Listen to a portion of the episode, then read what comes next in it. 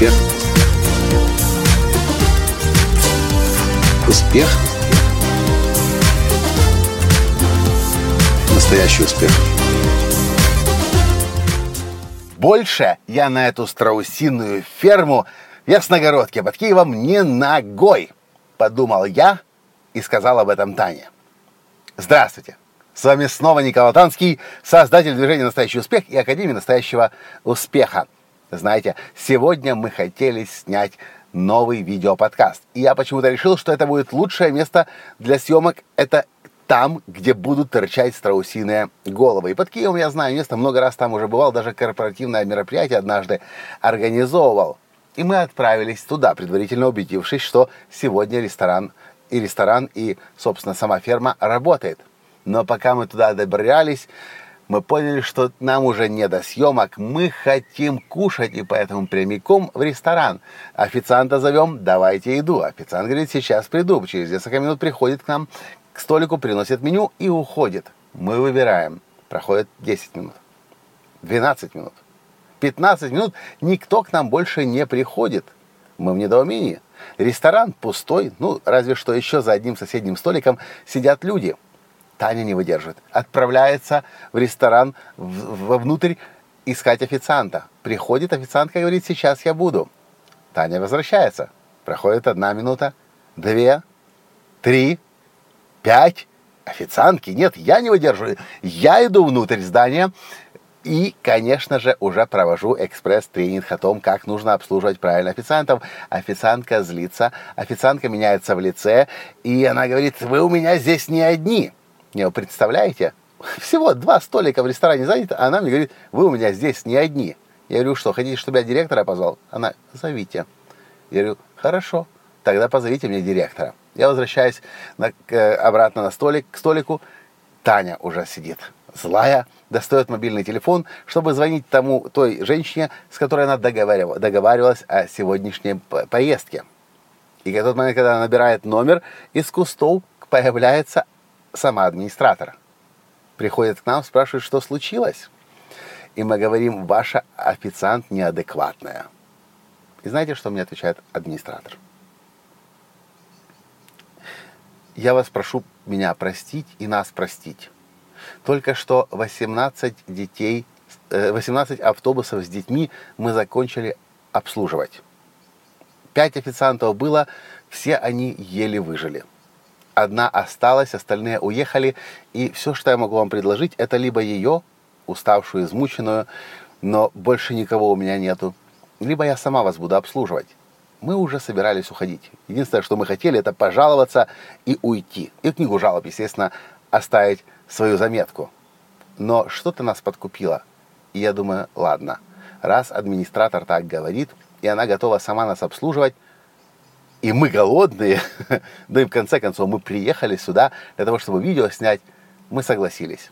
И она тут же начала принимать заказ, быстро его исполнять. Кофе, минеральная вода, э, салат, э, омлет из страусиных яиц и так далее. И со временем, постепенно, каждый раз приходя, она о чем-то с нами разговаривала. Мы размягчились. Мы о страусах поговорили, и о ферме поговорили. И мы начали говорить о съемке видео. Я говорю, знаете, съемка вообще-то платная. У нас 300 гривен стоит час. Я говорю, нам вообще-то не час, нам 5-7 минут. Ну ладно, и вас я проведу бесплатно, под свою ответственность. Вау. И мы ушли искать место. Пока мы искали место, мы поняли, что нам не подходит сейчас время дня, слишком жаркое солнце слепит, да и страусов толком не будет, толком не будет видно, если мы будем здесь сейчас их снимать. И мы уже собирались уходить с фермы, встречаем снова ее. Она говорит, ну что, будем снимать? Она говорит, я говорю, знаете, не сейчас, не в это время дня. Она говорит, давайте я вам все равно экскурсию проведу. Вы же у нас особенный клиент.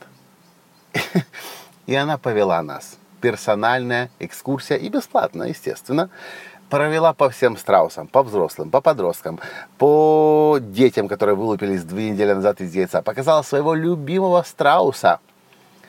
И, и я понимаю, что это именно так, как должны работать руководители на местах. Не ходить с видом важного индюка. Кстати, как ни, ни, ни странно, именно сегодня я читал книгу, новую книгу Джека и Сузи Велш. Джек Велш, если вы знаете, самый выдающийся менеджер 20 века, э, руководитель компании General Electric, издал новую книгу и назвал ее MBA реальной жизни. И надо же, сегодня утром я как раз читаю о том, что большинство проблем в компаниях возникает тогда, когда боссы и начальники из себя делают важных индюков и с важным видом, как будто бы они самая главная в компании, и единственная самая важная работа и должность компании – это должность начальника и босса, они портят всю обстановку. Это же девушка. Взяла, закатила рукава и начала тут же работать. Кстати, когда она провожала нас уже к выходу со страусиной фермы, она сказала, у нас здесь на самом-то деле функциональные обязанности есть постольку поскольку. Когда нужно что-то делать, мы все закатываем рукава, и все равно кто ты. Официант, или плотник, или администратор, или директор. Если сегодня нужно сажать, полоть грядки, мы идем и полим грядки. Если сегодня нужно будет э, чистить и убирать и подметать, мы все становимся и начинаем работать и пахать.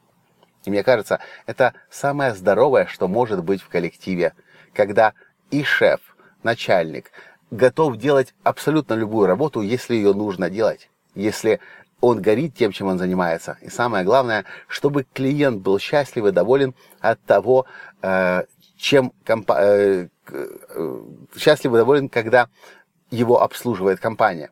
Собственно, а ради чего вообще-то компания живет? Некоторые считают ради прибыли – но компания живет же ради людей и ради, и ради других компаний, которым она помогает.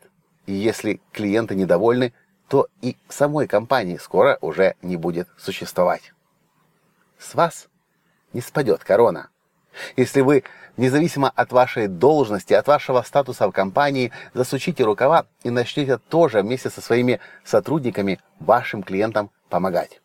В январе 2011 года Таня зашла в зал тренинга, где на следующий день должна была, должен был начаться тренинг Джека Хенфилда для тренеров, годовая программа. И что увидела Таня? Несколько человек из команды Джека и лично генеральный директор, президент компании Джека Петти Обери стояла на сцене, расставляла столы, вешала плакаты и наряжала зал. В успешных компаниях привыкли пахать все, вне зависимости от статуса, вне зависимости от функциональных обязанностей. И только в совковых, недоразвитых компаниях, которые скоро уже прекратят существовать, начальники мнят из себя начальников. Что вы по этому поводу думаете? Как это в вашей жизни выглядит, если вы начальник или если вы подчиненный? И если вам понравился подкаст, поставьте лайк. Если вы знаете, кому нужно переслать этот подкаст, пожалуйста, перешлите его. И, конечно же, комментируйте. И давайте сделаем так, чтобы независимо от того, на каком месте трудится человек, клиент чувствовал заботу о нем и не задумывался никогда о статусах и о функциональных обязанностях. На этом на сегодня все. Пока! Успех! Успех! успех, быть счастливым, здоровым богатым. Настоящий успех.